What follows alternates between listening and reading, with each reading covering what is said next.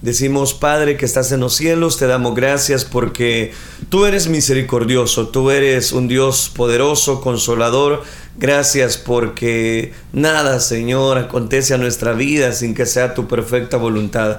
Ahora venimos ante tu presencia rogándote que tú nos permitas desarrollar nuevamente cada una de estas eh, series que estamos desarrollando. Ayúdanos, Padre Celestial, y que cada una de las personas que están atravesando esas diferentes batallas emocionales puedan confrontar, Señor, con esa verdad y llevar a la práctica lo que tú quieres dejarnos, transformarnos, Dios mío. Ahora te lo pedimos en el bendito nombre de tu Hijo amado, por quien desde ya te damos las gracias. Gracias, Cristo Jesús. Amén, Señor, y amén. Continuamos desarrollando la serie Venciendo batallas emocionales. Hemos logrado analizar cómo vencer la preocupación, cómo vencer algunos espacios de la soledad y nos encontramos a la altura específicamente que hemos identificado las etapas que las personas viven ante la aflicción, ante las dificultades que la vida presenta. Todo eso es lo que hemos estado analizando durante la semana anterior. Ahora quiero que meditemos bajo el tema la recuperación de la tragedia y pérdida. ¿Cómo recuperarnos ante la tragedia y la pérdida de algún familiar? Es importante reconocer que a través de esta serie son batallas que debemos enfrentar tarde o temprano en nuestra vida y es mejor estar preparados para cuando estas batallas eh, lleguen a nuestro corazón, ya tenemos las armas precisamente para poder vencer todas esas batallas emocionales. Entonces, eh, evaluemos el tema, recuperación de la tragedia y la pérdida. Dice la primera carta de Juan capítulo 5, versículo número 14. Y esta es la confianza que tenemos delante de Él. ¿Qué confianza? Que si pedimos cualquier cosa conforme a su voluntad, Él nos oye. Repito una vez más ese versículo, muy conocido. Primera carta de Juan capítulo 5 versículo 14. Y esta es la confianza que tenemos delante de Él, que si pedimos cualquier cosa conforme a su voluntad, Él nos oye. Amén. Dejamos hasta ahí la lectura. Es importante mencionar algunas, algunos aspectos importantes hablando acerca de cómo recuperarnos ante la tragedia y la pérdida puedo estar seguro de que el Señor ha de dirigirle en ese proceso de recuperación, sin temor a equivocarme. Él definitivamente le dirá cuándo se está excediendo o cuándo se está saliendo fuera del equilibrio. Si está dispuesto a escuchar su espíritu, yo le ruego me preste toda su atención y juntos podemos ver cómo Dios puede ayudarnos ante las pérdidas, ante las tragedias que ocasionan un caos en esta batalla emocional. Es importante también señalar un cierto plazo de tiempo que tomará atravesar por el proceso y la recuperación eh, ante aquella aflicción. Esto varía con cada persona, no es que cada persona va a ser igual o la situación que ellos van a enfrentar solamente es de medir el paso número uno y aplicar después el paso número dos. No, no, no, cada caso es muy diferente. Pero a pasar, eh, con el pasar del tiempo, hemos logrado evaluar, he logrado identificar algunos parámetros de conducta que nos van a llevar a poder evaluar mejor la situación para recuperarnos ante esa tragedia y entre esa pérdida. Es también necesario mencionar que eh, muchas veces eh, no estamos preparados para enfrentar esas batallas emocionales. ¿Por qué razón? Podría mencionar dos cosas. En primer lugar, porque las personas no andan buscando la muerte, es más, las personas le huyen a esa, a esa situación fatídica, ¿verdad? Ese momento decisivo donde hemos de pasar o de probar la inmortalidad. Normalmente las personas no andan buscando la muerte, normalmente digo. Es el tiempo de levantar y seguir adelante. Es el tiempo donde debemos anteponernos no importando los obstáculos que se nos presenten. Tienes que dejar el pasado y terminar la carrera que Dios ha puesto por delante ante la vida que Él te ha regalado. La vida no se acaba cuando un familiar ya no está con nosotros. La vida continúa Y es necesario recordar que el Señor ha dicho que nunca te desampararé, nunca te dejaré. Sé valiente, esfuérzate y no temas ni desmayes porque Jehová tu Dios estará contigo donde quiera que nosotros vayamos. Ante ese ofrecimiento podemos mencionar en primer lugar que cada caso es diferente. Teniendo en cuenta que cada caso es diferente, es ahí donde cobra tanto valor los detalles. En primer lugar, lo repentino de la pérdida. Y cuando hablamos precisamente de eso que ocasiona lo repentino de aquella persona familiar, aquella persona que estaba al lado nuestro, si una persona está enferma por un periodo de tiempo extendido, la familia tiene como más tiempo para prepararse para la muerte de su ser querido. Pero si la pérdida es inesperada, fue un momento fatídico, día eh, que no estábamos preparados, llega repentinamente, la pérdida puede ser más traumática o, por qué no decirlo, más difícil de solucionar. En segundo elemento que podríamos mencionar es que la presencia o la ausencia de personas que apoyen cobra mucho valor en este momento fatídico. Si muere un cónyuge, por ejemplo, hace una diferencia. Si hay hijos para consolar al pariente sobreviviente, le ayudarán a enfrentar la realidad de la vida, del momento. Si perdemos a un hijo, entonces los otros hijos pueden ayudar a llenar el vacío dejado en la casa por la pérdida. No estoy diciendo que ellos van a llenar todo el vacío, claro que no, pero nos van a ayudar a enfrentar la realidad por la cual muchas veces estamos atravesando y no estábamos preparados. En tercer lugar, teniendo en cuenta que cada caso es diferente, la calidad de relación entre el enlutado y el fallecido. Eso puede de alguna manera generar controversia. Si la relación era una relación amorosa, una relación fuerte, si el proceso de aflicción, lógicamente, será más largo la recuperación, será más difícil que si la relación no era de, en una gran satisfacción para la persona. De hecho, la muerte nunca va a producir una alegría si somos personas honestas, cuerdas y personas que de alguna manera hemos desarrollado una genuina amistad con la otra persona. Eso nos va a llevar entonces a enfrentar la situación todavía de una manera más estresante. En cuarto lugar, la personalidad del sobreviviente. Recuerde esto. Esto es especialmente verdadero en la muerte eh, de un, eh, voy a decirlo de esta manera, familiar, de un cónyuge. ¿Por qué razón? Algunas personas son más dependientes que otras y toma un mayor esfuerzo para ellos asumir el rol de liderazgo y proseguir con su vida. Es exactamente lo que le pasó a Abraham cuando murió Sara, que él no estaba preparado para enfrentar esa pérdida. Y él, él, lloró a su enlutada, pero inmediatamente salió a buscar dónde podía enterrarla. Y ahí es donde viene, ¿verdad? La negociación con los hititas, allá en Génesis capítulo 23, y cómo él va a comprar aquella heredad que estaba ubicada en Kiriat Arba, que es Hebrón, para poder eh, dar una santa sepultura a aquella persona. Significa entonces que Abraham en ese momento mm, definitivamente no estaba preparado para ese momento fatídico. Entonces, note, a él le dolió mucho le, eh, esa herida costó sanar, porque en aquella época ellos pasaban todo el tiempo juntos. Y ahí es donde cobra tanto valor la enseñanza que estamos desarrollando. Es más, aquí es donde viene el quinto aspecto, y es la profundidad de la relación entre el afligido. La oportunidad, voy a decirlo, que nosotros tenemos de evaluar aquella relación esto es un factor importante. La tragedia o la pérdida provoca a las personas a buscar una relación con el Señor. Eso es indudable.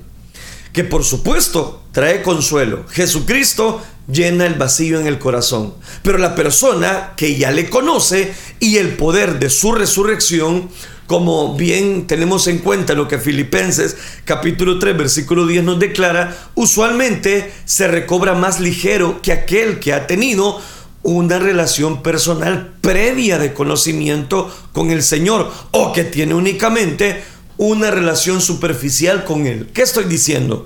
Permítame resumirle.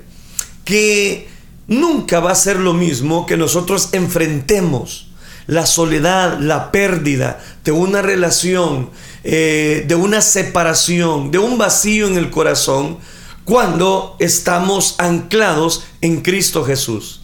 ¿Por qué razón? Porque con Cristo encontramos consuelo, encontramos paz, encontramos la victoria antes, eh, ante estos momentos difíciles.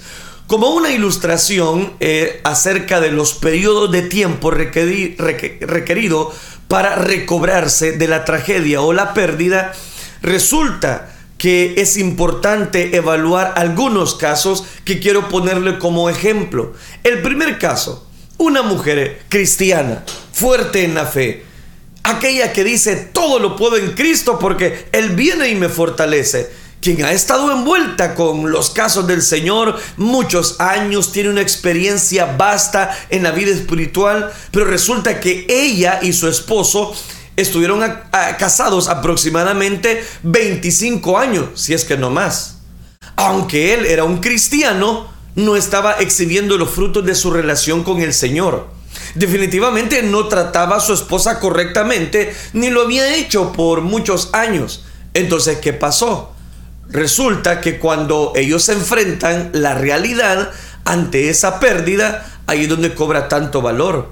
Lo que la persona pueda hacer en ese momento ante aquella pérdida desgarradora. Este hombre anteponía su negocio antes que cualquier otra cosa en su vida. Sí, había estado con ella 25, 35 años de casados, pero él era egoísta, era egocéntrico y a veces cruel en su actitud con su esposa y sus necesidades. Mientras la mujer continuaba en su caminar con Dios, el Señor le dio una misión de oración especial por su esposo.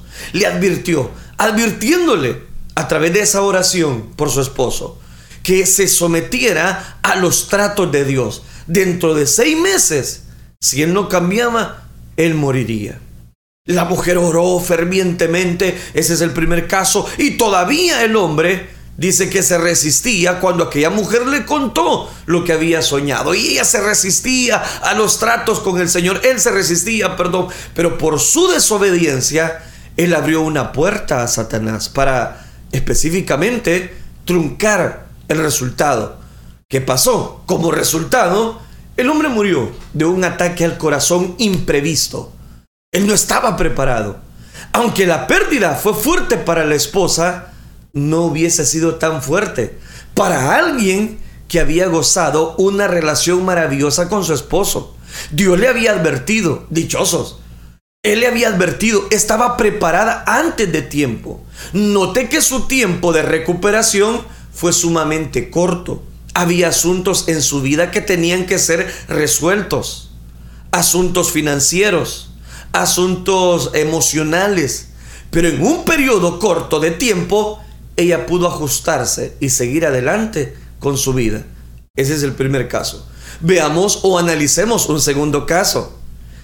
Ella, específicamente, esa otra persona, se habían conocido desde la niñez se casaron, se conocieron íntimamente. Cuando ella tenía 15 años, él unos eh, dos años más de 17 años, resulta que ellos tenían en común. Nunca habían tenido, ella nunca había tenido otro novio y él tampoco había conocido a otra persona. Los dos nunca pudieron tener hijos, así que eran muy unidos. No podían, no podían tener hijos, eran muy unidos. Trabajaron juntos en la misma panadería por más de 30 años. Lo hacían todo el tiempo juntos. Almorzaban juntos, desayunaban juntos, trabajaban las mismas horas laborales juntos. Eran socios en la obra del Señor, servían juntos en la iglesia. Ambos habían experimentado muchas enfermedades en sus vidas, pero habían tomado mucho tiempo cuidándose el uno al otro. A veces, lo más que las personas hacen el uno por el otro es que nos recuerda más de ellos. Es decir, los recordamos. Ellos dos estaban profundamente envueltos en este segundo caso en la vida de cada uno. Ellos encajaban como un guante en una mano a la perfección. Y tenían momentos placenteros pescando, cocinando, visitando la iglesia todo lo hacían juntos. Aunque él había estado enfermo por muchos años, cuando murió, su pérdida fue extremadamente difícil. Durante ese tiempo, ella estaba paralizada, paralizada con artritis en sus rodillas, pero no podía operarse a causa de una condición de corazón que ella tenía. Por lo tanto, ella estaba más o menos confinada a la casa durante varios años, después que él murió, lo cual únicamente aumentó su trauma. Debido a esta circunstancia, su tiempo para recobrarse le tomó varios años. Oiga, qué diferente. La aflicción es normal, pero vivir afligido no lo es. Estos dos casos nos llevan precisamente a esta reflexión. Cuán importante es que cada uno de nosotros no hagamos de la aflicción algo nuestro. La aflicción es normal, pero vivir afligido, eso no lo es. Todos hemos de atravesar aflicciones, todos hemos de atravesar pérdidas. En estos dos casos podemos ver cómo la misma clase de evento puede afectar diferentes personas en diferentes maneras. Aunque es imposible hacer una predicción exacta de cuán largo será el proceso de la aflicción, se debe entender que si es un proceso progresivo, este proceso debe ser gradual y casi imperceptible, pero definitivamente debemos observar cómo una herida puede sanar. El dolor se puede sentir por un tiempo, pero la recuperación completa requiere una mejoría diaria, requiere una disposición diaria, requiere que cada uno de nosotros tomemos, voy a decirlo de esta manera, control ante esas situaciones que muchas veces puedan estar adoleciendo en nuestra vida. Aquí, aquí es donde cobra tanto valor la responsabilidad que cada uno de nosotros tenemos para que Dios nos auxilie, nos guíe y, por qué no decirlo, tome control de cada una de las dificultades y aflicciones que pudiésemos estar atravesando. Es ahí donde cada uno de nosotros podemos acudir a los brazos amorosos de Cristo Jesús. Jesucristo lo más especial es que dice, el que a mí viene, yo no le echo fuera. Y podemos allegarnos a Él. Y Él tiene control de todas las cosas. Nuestras emociones deben sanar al igual que nuestro físico. Dios nos dio emociones y nos dio cuerpos. Él ha provisto para nuestra restauración emocional en Cristo Jesús. Al igual que ha provisto para nuestra sanidad física, ambos son nuestra herencia como creyentes. Aquí es donde entra mi labor, es decir, la reflexión. Cada uno de nosotros tenemos dos decisiones que tomar. O nos levantamos de esa condición o abrazamos la aflicción y la hacemos nuestra. Pero tenga en cuenta, que más aflicción va a traer más dolor a nuestra vida. Enfrentar la realidad va a tener que tomar consecuencias muy nutrientes. No crea las mentiras de Satanás. Él tratará de decirle que nunca se, se, va a sobreponer ante ese dolor. Él para eso ha sido, bueno, para eso él cree que ha sido diseñado que nunca más usted será sano, que nunca más usted verá ese lleno, ese vacío en su corazón. Aunque es verdad que le hará falta a la persona o ese fallecimiento, definitivamente eso no quiere decir que Dios no puede ayudarte, que el temor debe de apoderarse en nuestra vida. El cambio provoca todo tipo de preguntas sin respuestas, como ¿Qué pasa si Dios no me ayuda? Es que yo no puedo tomar la decisión más completa o correcta, podrá decir alguien. Todo eso es verdad, pero Dios es el que ha prometido estar con usted. Dice el Salmo capítulo 27, versículo número 10. Aunque mi padre y mi madre me dejaren, con todo eso Jehová me recogerá. Mire qué precioso. Mire qué lindo. No temas porque yo estoy contigo. No desmayes, porque yo soy tu Dios. Siempre te ayudaré, siempre te sustentaré. O qué decir de Isaías capítulo 53, versículo del 3 al 5. Despreciado y desechado entre los hombres, varón de dolores, experimentado en quebranto, y como que escondimos de él el rostro, fue menospreciado y no lo estimamos. Ciertamente él llevó nuestras enfermedades y sufrió nuestros dolores, y nosotros le tuvimos por azotado, por herido de Dios y abatido. Mas el herido fue por nuestras rebeliones, molido por nuestros pecados. El castigo de nuestra paz fue sobre él, y por sus llagas fuimos nosotros curados. La enfermedad también trae aflicción, no solamente la pérdida de una persona o de un familiar, también lo trae la aflicción, también lo trae la soledad. Cuando estamos adoloridos y el dolor está eh, inundando nuestro cuerpo, queremos que alguien entienda cuán mal nos sentimos, cuán despedazados nos encontramos. Aunque nuestros amigos y nuestros familiares tratarán de hacer eh, lo, que, lo que es correcto, voy a decirlo, o darnos de alguna, alguna motivación, nosotros sabemos que una motivación no basta para poder enfrentar dicha realidad.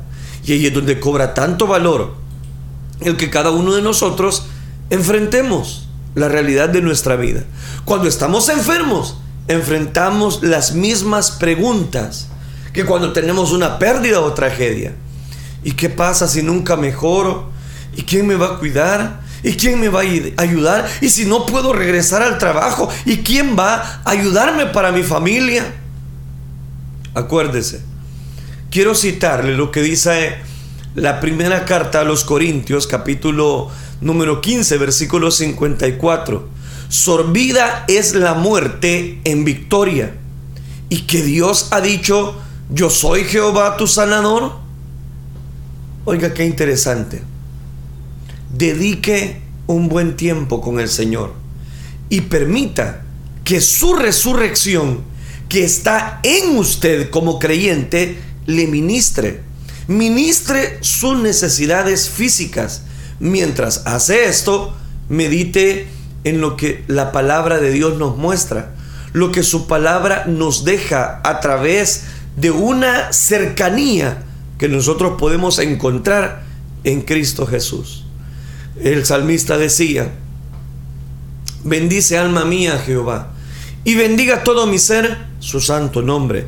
Bendice alma mía Jehová, y no olvides ninguno de sus beneficios. Él es quien perdona todas tus iniquidades. Él es el que sana, oiga esto, todas sus dolencias. Él es el que te corona de favores y misericordias. Él es el que sacia de bien tu boca, de modo que te rejuvenezcas como el águila. De nuevo, sepa que usted no está solo. Hermano, hermana, sepa que usted no está solo. El Señor está con usted. Él entiende lo que usted está atravesando. Él entiende la situación difícil por la cual usted está viviendo. Y nadie más puede comprenderlo que solamente Jesús, el Hijo de Dios y que Él es el único que puede sostener su vida y que Él ha prometido estar con nosotros hasta el fin del mundo. Ante esa realidad podemos comprender que Dios tiene control de nuestras vidas y que en medio de tanta turbulencia, en medio de que cada caso pueda ser diferente, podemos enumerar que Dios tiene control aún de las cosas más difíciles. Los dos nunca pudieron tener de alguna manera una cercanía y a alguno le costó más que otro el enfrentar la realidad de esa aflicción ante los casos que le he presentado. Pero ante los casos que le he presentado, encontramos estos versículos de la palabra de Dios. Quizás enfermedades prolongadas aún son peores porque encontramos una aflicción. Porque después de un tiempo nos encontramos que otros no quieren constantemente escuchar cuán enfermos nos sentimos. No tan solo nos edifica a ellos, pero no ayuda a nuestro progreso mantener hablando y cuán eh, eh, miserables nos sentimos ante esa enfermedad, ante esa dificultad. Cuando estamos enfermos, enfrentamos las mismas preguntas. ¿Y qué preguntas? No lo voy a poder lograr. Quizás yo estoy solo. Quizás la vida ha de costarme un poquito más. Puede ser una realidad. Usted puede decir, Bueno, así como yo. Bueno, Melvin, yo no estoy deseando, estoy creyendo. Pero le recuerdo que la Biblia enseña que la fe nos mueve a tomar una acción inspirada por Dios. No estoy sugiriendo obras de la carne o sencillamente celo carnal. Me refiero a tener una audiencia de salir bajo la bendición de Dios. En la misma manera, ponga manos y pies a sus oraciones. Usted búsquele a Dios de todo su corazón, porque dice la Escritura que Él enderezará sus caminos, Él hace sendas donde nosotros pensamos que no hay. Entonces, deje que esa soledad, deje que a través de esa soledad nazca una compasión, nazca una oración, nazca una búsqueda para la presencia de Dios. Lea y medite esos pasajes de la Escritura, donde nosotros podemos encontrar una fortaleza inquebrantable, una ayuda, un consuelo de parte de Dios, donde precisamente podemos eh, recibir las múltiples bendiciones que Dios tiene para cada una de nuestras vidas. Ahí es donde cobra tanto valor, precisamente lo que Dios tiene para cada uno de nosotros. Es importante entonces llegar a una mención, o por qué no decirlo, a un segmento en este, en este momento. Y es de que si todos hemos de enfrentar la aflicción, bueno es tomar la aflicción, pero tomados de la mano de Cristo Jesús. Es que lejos de Dios nada podemos hacer. Pero cuando Cristo es el centro, cuando Cristo toma control de esa aflicción, de esa preocupación, es ahí donde enfrentamos eh, la pérdida de algún familiar.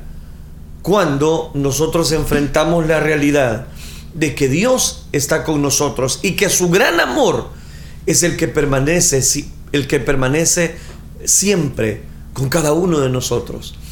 Es ahí donde nosotros podemos ver que la aflicción, es cierto, nunca se va a ir, pero podemos enfrentarla y podemos enfrentarla cuando más estamos necesitando eh, no una mano amiga, no voy a decirlo un pensamiento o simplemente un oído para que alguien nos escuche. No, no, no.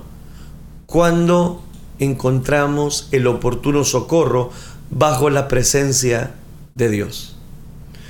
Recuerdo un caso específicamente que leí hace años. Uno de los vehículos, un autobús iba lleno. Iban 72 pasajeros, ocupaban sus asientos. Casi todos eran jovencitos, jovencitas de 14 y 17 años, cuenta la historia.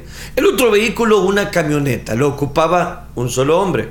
Su conductor, de 34 años de edad, iba por una carretera en el estado de Kentucky, Estados Unidos. Los jovencitos del autobús regresaban a sus casas después de un paseo específicamente. Iban riendo, iban hablando, iban compartiendo, cantando, en fin, disfrutando el viaje como todos los jóvenes. El conductor de la camioneta volvía de una fiesta también, pero una fiesta de bebidas alcohólicas, una fiesta solitaria de licor en, un bar que encontró en el camino, resultó en un choque. El choque. Por el estado de embriaguez de aquella persona y la imprudencia que eso producía, fue inevitable. 27 de los jóvenes murieron al instante y el autobús se incendió. Los que no murieron sufrieron golpes, quemaduras y muchas lesiones graves. He aquí otra tragedia automovilística. Esta fue más sensible y dolorosa porque todos los jóvenes muertos, más otros 32 que quedaron gravemente heridos, eran jóvenes de una iglesia que habían pasado un día de bendición, un día donde pueden buscar quizás la presencia de Dios, el oportuno socorro, una fiesta. Y volvían a sus casas. El conductor del camión era uno solo de los tantos individuos que no resisten la tentación del licor y manejaban borracho. ¿Por qué le estoy diciendo todo esto? Porque la pérdida, la muerte, la aflicción no respeta edad ni condición social. ¿Qué se puede hacer en estos casos que ocurren a diario y en todas las partes del mundo? ¿Quitarle la licencia de manejar al que maneja borracho? ¿Poner una multa más considerable?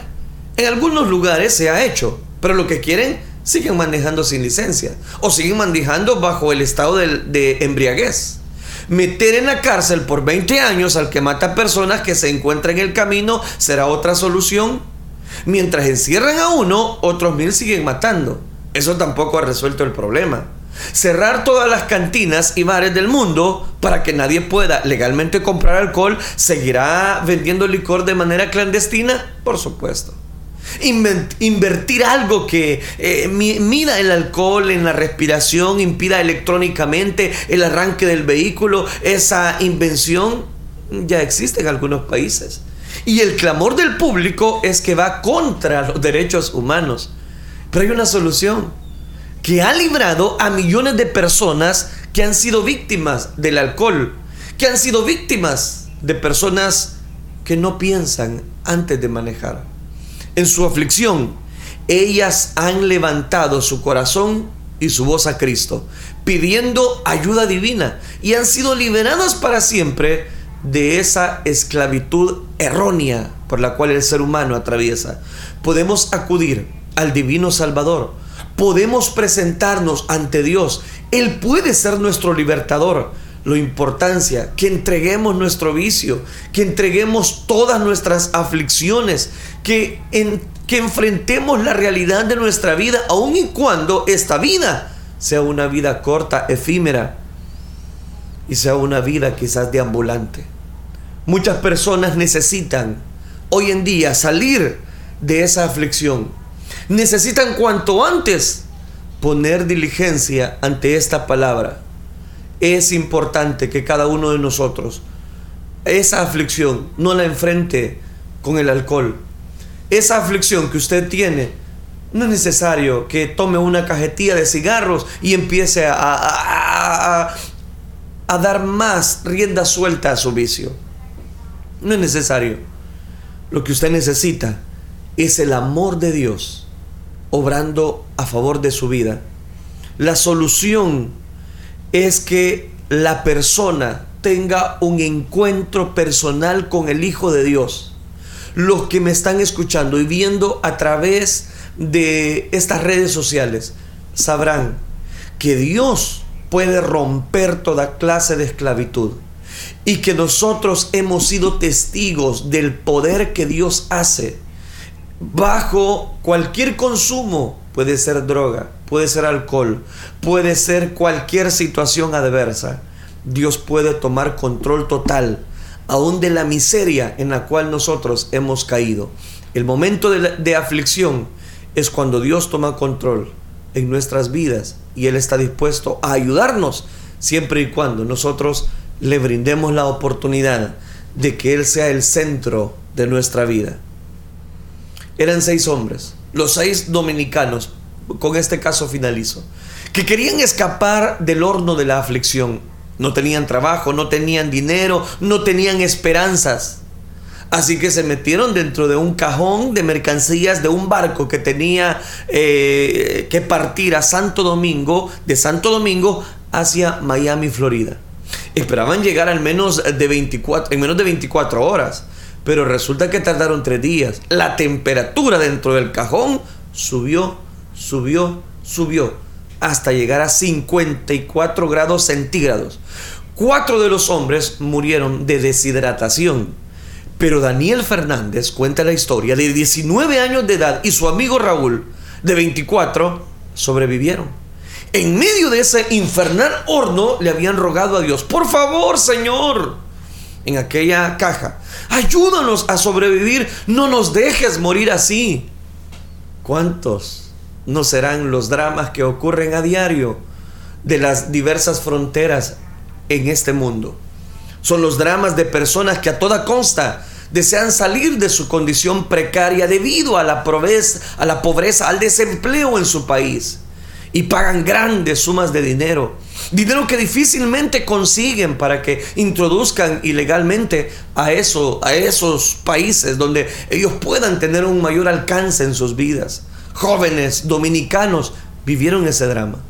La frase, el horno de la aflicción, es una frase bíblica, Isaías 48:10, que describe a cabalidad la aflicción de los israelitas durante 400 años de servicio forzado al faraón de Egipto y la que pasaron los tres jóvenes hebreos en tiempos del rey Nabucodonosor al ser arrojados a un horno en llamas del cual salieron sin la más mínima quemadura. Hoy usamos esa frase para denotar algún problema muy serio por el cual estamos pasando o alguna enfermedad, una enfermedad aguda que nos ha atacado o algún dolor familiar muy grande que nos hace llorar. ¿Qué hacer cuando nos encontramos en tales hornos? ¿Qué hacer cuando la aflicción se apodera de nuestra vida? ¿Qué hacer cuando el horno está muy caliente a nuestro alrededor? Cuando todo recurso humano ha fallado, siempre está Dios. Y Dios contesta el clamor del necesitado en dos formas.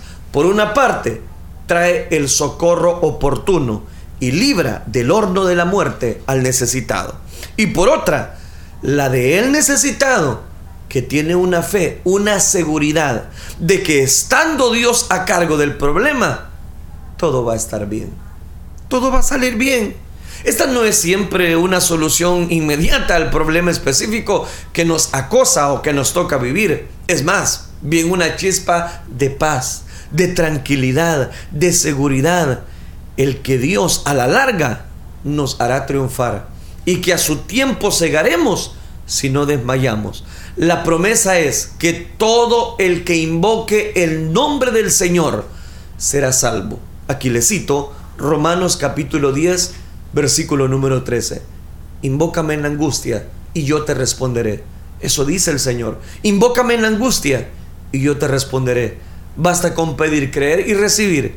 Cristo siempre acude al clamor sincero de las personas más necesitadas. Que en este inicio de semana tú puedas contar con la gracia y la misericordia de nuestro Dios. Hacemos la oración. Oremos entonces.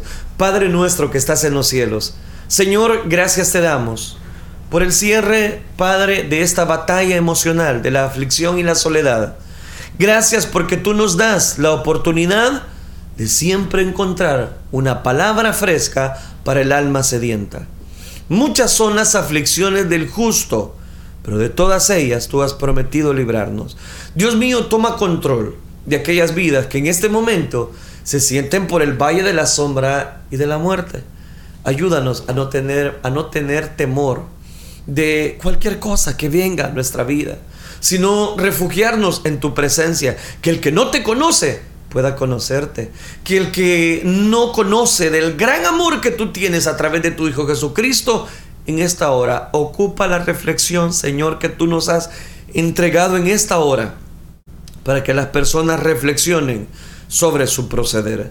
Dios mío, te ruego por aquellos que han en este momento enfrentado la pérdida de algún familiar, la pérdida de, algún, de alguna persona cercana, y que ellos están en esta etapa de la aflicción, en la etapa del desconsuelo, auxíliales y muéstrales que no es lo mismo estar anclados a tu verdad que tomarnos de tu mano, porque de esa manera somos más que vencedores, que enfrentar la realidad lejos de ti.